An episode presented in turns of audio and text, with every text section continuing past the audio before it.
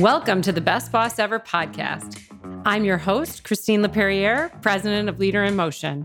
On this show, we're going to gossip about the best boss you ever had. We're going to hear stories about things that they did that helped you feel valued, helped you feel engaged, and really inspired you. We want to hear about the bosses that changed the way you look at everything. If you want to hear more, join me at ChristineLaPerriere.com and sign up for our newsletter, The Whip. Welcome to the Best Boss Ever podcast. I'm your host, Christine LaPerriere. On today's show, I am bringing in a panel of fantastic female leaders. And it began with a conversation I had with Cindy. You're going to meet her soon. And she was sharing with me a little bit of her experience with her Best Boss Ever. But then it started to become clear that she knew lots of other leaders in her organization that had also had some Best Boss Ever experiences. So we decided today to do something a little different, and we're actually going to bring in a panel of great leaders to share their stories. So Cindy, thank you so much. I'll ask you just to introduce yourself and the panel that we're going to talk to today. Yeah, absolutely. I'm so excited to be here. I'm going to first introduce myself. So I'm Cindy Diogo. I'm the head of talent acquisition here for Wrangle. When we first had a conversation, I thought it would be a brilliant opportunity for me to bring in some of the most wonderful women that I work with currently. They're exceptional. They're leaders in their craft as well. And I'll make an introduction. So I'll start with Dawn Jardin. She is our director of agile quality here at Wrangle. I've worked with her in the past as well. I know her working style. And then we have Cher Timmons. I report into Cher. She is our chief of staff and SVP of operations. She's been here for about almost five years, I believe. Also really well connected and just an exceptional leader. And then last, I have Catherine Marchand. She is our director of people and culture. And she's also been here for about 4 to 5 years at Wrangle and manages and oversees our people and culture and all of our people initiatives as well. Amazing. And I love that we have so many people leaders, right? So this topic is obviously near and dear to all of our hearts. Absolutely. True. So Cindy, can I pick on you first, just before I bring everybody else in?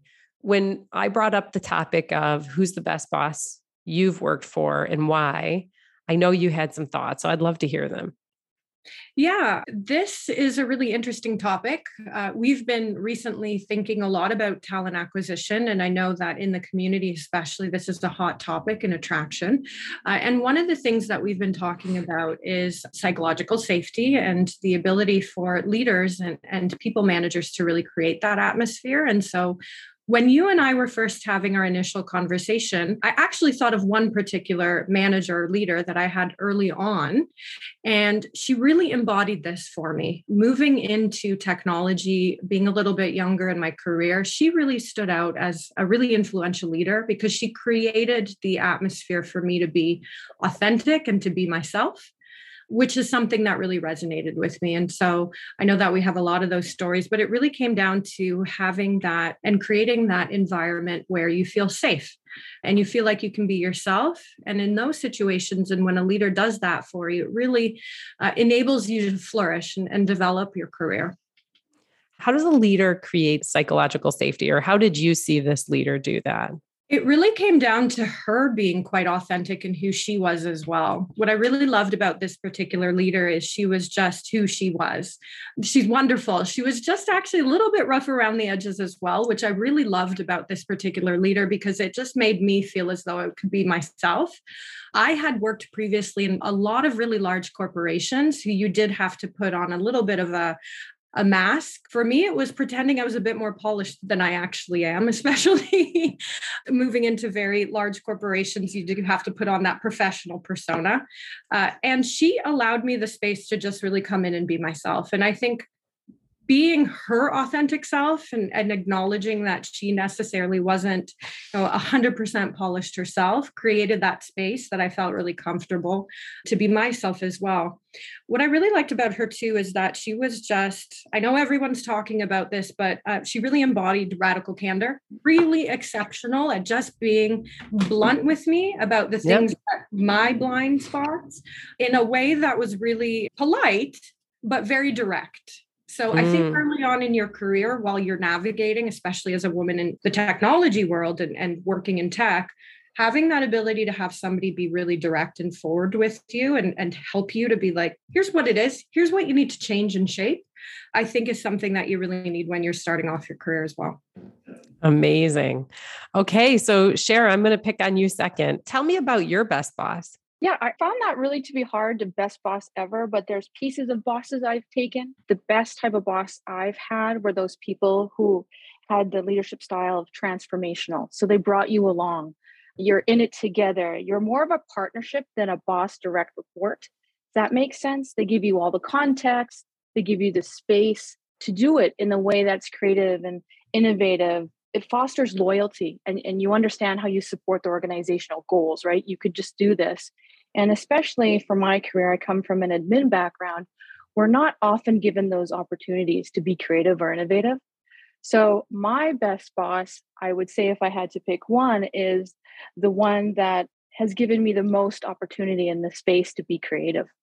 And I'll give you one story about that is in COVID times when we were given a department and I've never done it before. I've never run HR in any sort of sense and given the opportunity to do it my way because I understood the values of the organization and the trust that that boss gave me. And that I have grown more in these past two, almost 3 years than I have my entire career. And it's because I was brought along. Amazing. And give me some detail of that. Just walk me through, like, sure, what does a day in the life look like when you're, you know, kind of under that type of influence? Right. I think this is a buzzword, but I'm going to actually say it. It's the green field. It's waking up and coming to this desk, which is a couple steps away from my bedroom because we're working remotely, and being creative, being able to do things that actually have value, that impact employees in a positive way. It's not doing something, so old mental models, old models of how you run HR. It's let's care about people. Let's believe in our values. Let's action those values and do something for our employees that they'll love, that positively impact not only their day-to-day, but their lives. And that's what that feels like. It's growth. And sometimes it's hard. And sometimes it takes all that relationship capital to move things forward, to influence people. But at the end of the day, I think when I close down my computer at night, I think, wow, we've done something, even if it's just for one person, but we've done something great. And I think that's what gets me really excited. And that goes back to that more growth in the last 2+ years than ever. Amazing. That is so cool. Catherine, I'd love to hear from you. What's your experience of a best boss? Hello. I also reported to Cher, and I can say that Cher definitely walks the talk. All of the things that she said there, she also does for us. And I so appreciate that. Thank you. But I think like you, Cher, I've also had, I can't really pick one boss. You know, it's different qualities from different either bosses or other leaders that I've worked with or alongside. One thing that really, I think, makes a huge, huge impression on me anyway is a leader who meets you where you are. Not everybody can do this, listening and receiving the information that you're sharing from a place of empathy where you're at, whether that's where you're at in your role, in your expertise and your growth in that role, or where your role sits in the organization and the level of influence that you may or may not have, whether or not you're able to unblock yourself. Yeah, that sometimes can seem sort of unimportant, or, you know, a leader sits up here and you can't see me, but I'm raising my arm up here. Mm-hmm. You may be down there. And so your reality is so different, and challenges that you have as an employee can just kind of look not as important to other folks who look at very different things from a different altitude. Mm-hmm. And so, I don't know, really being able to kind of help you navigate these things, but also be with you at the same level in these conversations is not a dynamic that every leader is able to kind of get to. So I really, really appreciate that. There's so many other things that we could talk about. I also come from a bit of a generalist background with, you know, a long time that I spent doing admin work, coordination, leading to project management, so on and so forth. But when you're in these types of roles, sometimes you can feel like you're not really getting to any kind of place of expertise, right? You feel like you're kind of maybe spinning in 1,000 different directions. Yes, you're kind of covering a lot of ground laterally, but you're not really digging deep into a vertical that will kind of allow you to take that expertise to your next gig. And I find a really good boss can help you kind of identify what these strengths are and really clarify for you and help you discover these strengths that you may not even know that you already have. That's something that I try to do very much in my practice, and that's helped me a lot, especially earlier in my career, I think. Amazing. And then Dawn, let's hear your perspective on this one.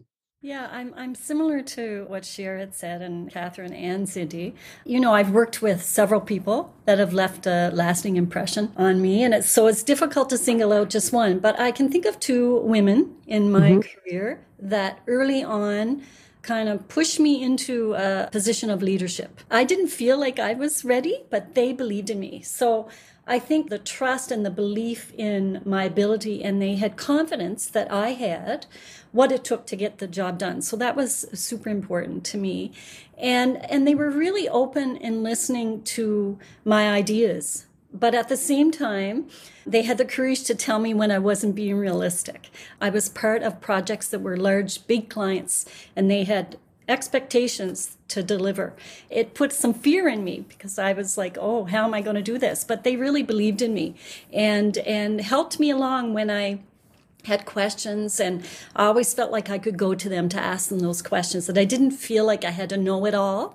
And I think that's super important. And that as a leader myself, those are those things that I find are really helpful for my team as well. Just, you know, I don't know it all, but I'll help you through it. So it's like they pushed you out there and let you take that big leap, but then they were like, I've got your back, right? You know, I'm going to work with you. I'm not leaving you out there to hang yourself. We're going to make sure that you're successful too. Also, I mean, I'm just kind of curious, do any of you have stories where you think of a not great boss? Like, what are some of the examples of things that you've seen in your career that really didn't work? They really limited or stumbled, you know, how slowed down your progress. I'm kind of curious, what were those like? When I went up through the ranks, so to speak, it was a very different time, very different professional environment than we are in now. So I think what you tolerated as your younger self to what you would tolerate now is quite different. Now it's an environment of, you know, inclusivity, of empathy, of trust, of authenticity, all the things we're saying around here now. But, you know, when I was learning how to be a leader or learning how to be employed, it was quite different. And I think there's something about that pyrodynamic to what Catherine said about, raising my hand here, the levels of where you're at, the legitimate power a title has, the respect you have to give to elders, to people with those titles. You know, it was never a sense of you're in it together. It was you do a job for me and you have to do it really well, or I'm going to tell you in front of a whole bunch of people. So I always think to myself, what I learned from that is I want to be the leader I needed all those years ago.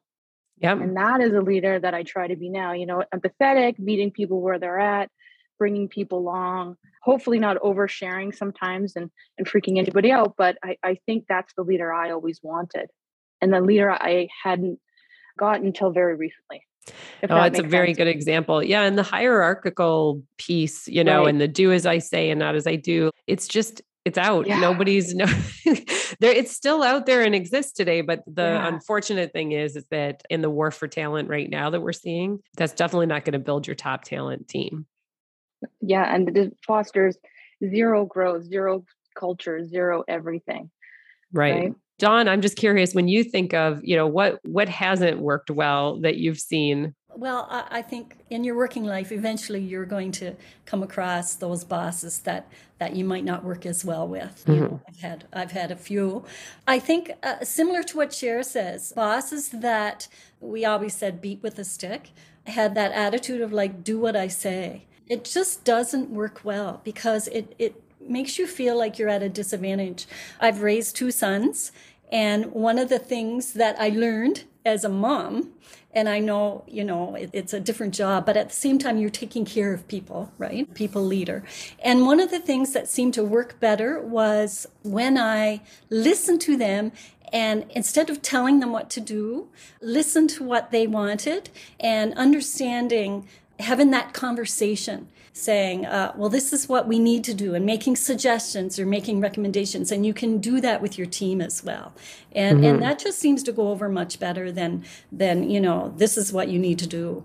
I think it goes better with just making recommendations and suggestions and listening to them. Absolutely. I have this argument that I think for every hour of parenting that you've done, that should count as some type of hour of leadership training. And I'm only partway into my parenting journey. And I can already tell you that I've learned more in the last, 6 years than I have probably in, 15 years of change management before that, because kids keep you on your toes, right? True. And you have to come up with creative ways, because you get a chance to see that's not progressing, right? Or you try an approach and all of a sudden you see that you're not getting a very, big result, and you care so much that you're willing to change again and try a new approach, right? So I think that's such a great example. Cindy, when you think of your not so best boss, I'm just kind of curious, what kind of traits come to mind? I tend to learn from the negatives, like what not to do. Right. And so something that came up, what we had talked about, and something that I'm really an advocate for, especially here at Wrangle as well, is when women don't advocate for other women. And so I remember the initial conversation that you and I had, that the scenario that came to mind was when I was actually pregnant and I was coming back to work from my maternity leave. And I remember the leader, there had been a number of transitions while I was on maternity leave, and the leader, I was up for promotion. And the leader told me very upfront that she didn't think that I was qualified for the position because I had a son and the role required travel. This was pretty devastating. And I think something that came up to me was, this is still happening. So there was a little bit of an aha moment, but I think part of my passion in moving forward and what I've learned to take away from that is to be an advocate within the space, and especially with young women or women in general. Moving into STEM and technology is exponentially more difficult when you're a woman. And, these things like this really affect your career. And so it was devastating to realize that these things still unfortunately happen to women, and there's barriers.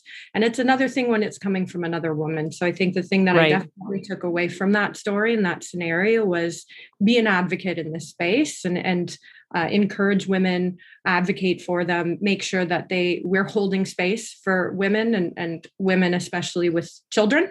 It's important because we get stuff done. Just because we have little ones doesn't mean that we're not and can't be successful in our roles. I mean, in that message I hear too, just provide the opportunity and empower someone else to make the choice that's best for them, right?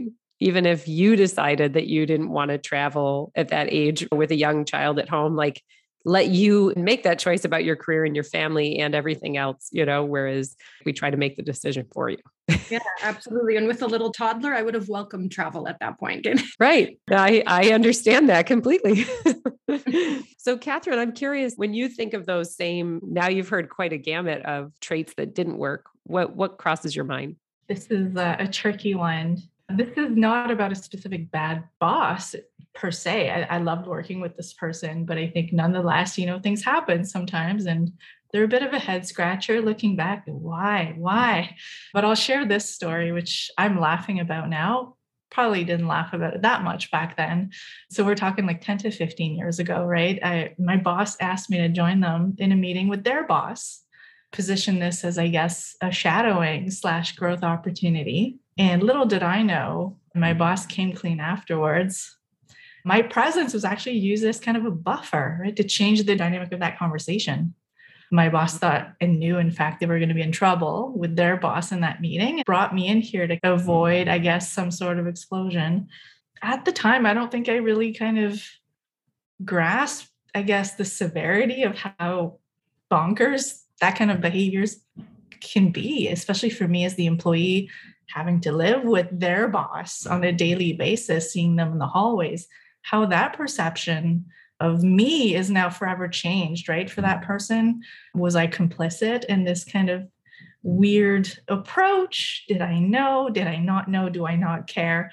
All of these questions kind of come rushing after the fact. And it's just, I could never, and I don't think anyone on this call would ever consider doing this. I laugh about it now, obviously, and all is good. But yeah, that really came to mind after hearing everyone's stories. Yeah. It just goes to show you that there was definitely not a best boss ever in the room somewhere in that conversation, because anytime that you're so scared of a discussion that you need to bring another employee in to keep, you know, maybe from getting yelled at or whatever your concern is, that tells me that there's not a lot of psychological safety in the house. I would agree with that. Yeah, that's a great observation. Wow. I think that's amazing. And then I'm curious, as women in leadership, are there any unique challenges that each of you notice or each of you face? I'm just curious. You brought up a great point earlier about, you know, kind of women advocating for other women. We could talk about women in tech, a male-dominated industry, but it's changing over the years. But I remember when I first started, I think I was one out of 40 guys. That dynamic was interesting.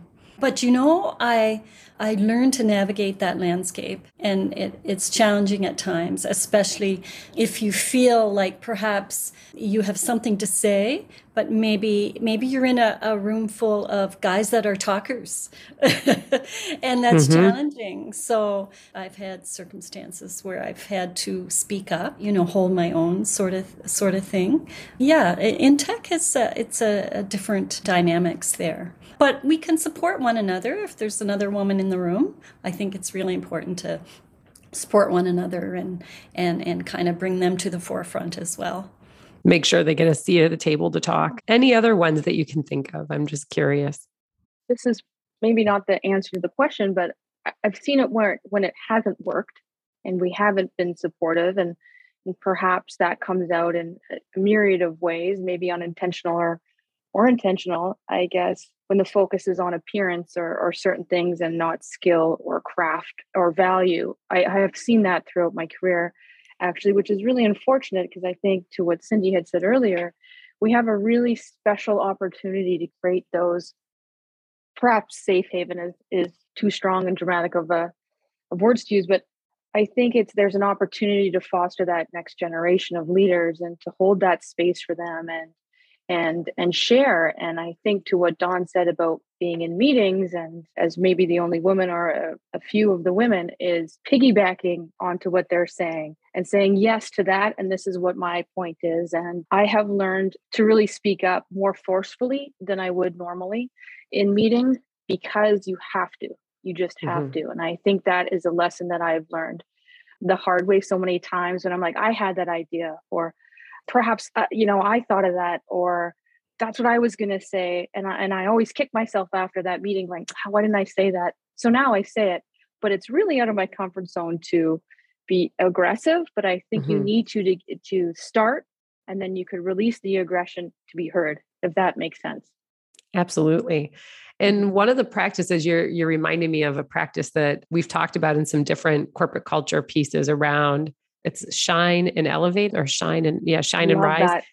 And it's this idea of, you know, somebody contributes a point of view that maybe doesn't have a loud voice at the table. Often it's women and minorities that kind of get lost sometimes. And you would shine a light on the point that was just made again, and elevate how much you appreciated that point. And just like you said, it's just kind of reiterating it so that that voice gets heard at the table with an equal presence of some sort. 100%. And I think everyone around here, we do that for each other, which shows up in various forms. So I'm really appreciative of this group around here for sure. Amazing. And then I'm going to bring us to one of my favorite questions to ask. In the world that I'm in, obviously organizations are investing in their people, and they're investing in building great leaders. But obviously everybody wants to know, what's that return on investment? How do we prove that it actually impacts the business? And so I love to ask each person from their perspective, you know, what's the real impact of having best bosses or bosses that have those great qualities versus having the not best bosses? I'm curious, when you think of the value, could you explain it to me? And Dawn, I'll pick on you maybe first. That's an interesting question. When I think of bosses that I've had and the difference there, they always thought what was best for the business, but even though their name wasn't on the building, they thought about the business and how it was important. They weren't focused on themselves, but it was for the good of the company. And when I say company, I mean the people as a whole. You know, if we're all working towards the goal, the vision of the company, it's not about dollars and cents, but what's good for the people. Because when people are happy and feel good about what they're doing and they feel like they're a part of something, then your business is going to thrive. It's going to, because you feel like you've got a part of that vision. It's super. Mm-hmm. I know at Wrangle, that's what we do. We know what the vision is. We know what we need to do as a business, and we're all involved. Like even with the OKRs, like with my team, we sit around together and think about, well, what's our objectives and how does that lead up into what the business wants to do, and just understanding that so that you feel like you're a part of what's happening, and that in turn will, you know, they're going to treat clients well and they're going to do what needs to be done for the business. Right. It impacts your entire client experience from there. Right. And like you said, if the primary focus in each meeting is the benefit to the business and not the benefit to the individual, how much more productive are we? We're getting a lot more done. If I was CEO of that business, I'd be sleeping a lot better at night. That's a great point. Cher, can I pick on you? It's a really hard question to answer. It's an intangible to a tangible. And I think the impact that I think it brings is a strong culture. If people feel more engaged, that people care about their well-being and their growth, they're going to be more loyal. There's going to be more communication, less mistakes. You can be more creative and innovative. You have teams that it fosters that organizational citizenship behavior. I'll show up for you because you're showing up for me, and we're going to make something awesome. So it's that feeling where, you know, and even if you need to pivot, even if your company is going this way, it was going to go this way, and it's going this way now, all those teams are ready to mobilize. They're ready to change, and they're ready because they'll follow you anywhere because they care about their teams and the people that they work beside. And I although that's probably not a tangible, but what it does is accelerates the growth of the company.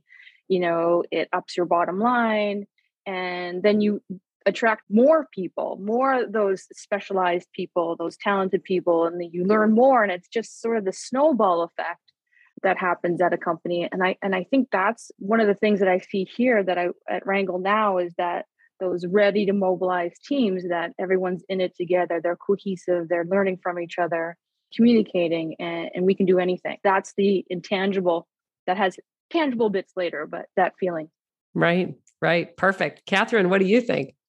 You know, my answer is a great kind of follow through after all the beautiful things that Cher just said. I think to me, regardless of craft or what your expertise might be as a leader, having that authenticity is kind of, I don't even know what the right term to use is, but that's really what's going to carry you through and help you make these connections. And when your leadership is authentic in an organization, for sure, you'll have a much easier time managing issues when change might be a little bit sticky or difficult or uncomfortable. I don't know, pandemics. Hello. Mm-hmm. It's been a time.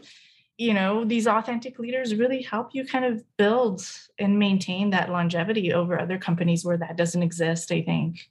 That really helps people want to stay with you and weather these difficult moments. Mm-hmm. And I mean, looking at really, really small teams, you know, your ability to retain these people and to not have them take off at the first kind of bump can be really critical. So many teams are small and lean. And when a person goes, you really feel the impact of that. And depending on who that team is serving in the organization, that has ripple effects that are pretty significant sometimes. Yep, absolutely. All right, Cindy, what are your thoughts? I agree with all of it. You know, I put on my talent acquisition or my recruiter hat for this question. I think the ultimate ROI, if you're thinking about recruitment and you're thinking about such an aggressive talent market, is retention and attraction. And best bosses are really great leadership, have the impact to really make or break teams. So from an attraction perspective, it's not uncommon for us to hear that people are interested in joining an organization because they know of that leader. You know, they've worked with them in the past. I had a situation specifically with Dawn. I've worked with her in the past, recruited someone over who knew of Dawn. And so from an ROI perspective, of course, the people are what let you iterate on your product or let you iterate on your vision. So being able to attract is really one of those big ROIs. And then retention, as Catherine mentioned as well, is also very important.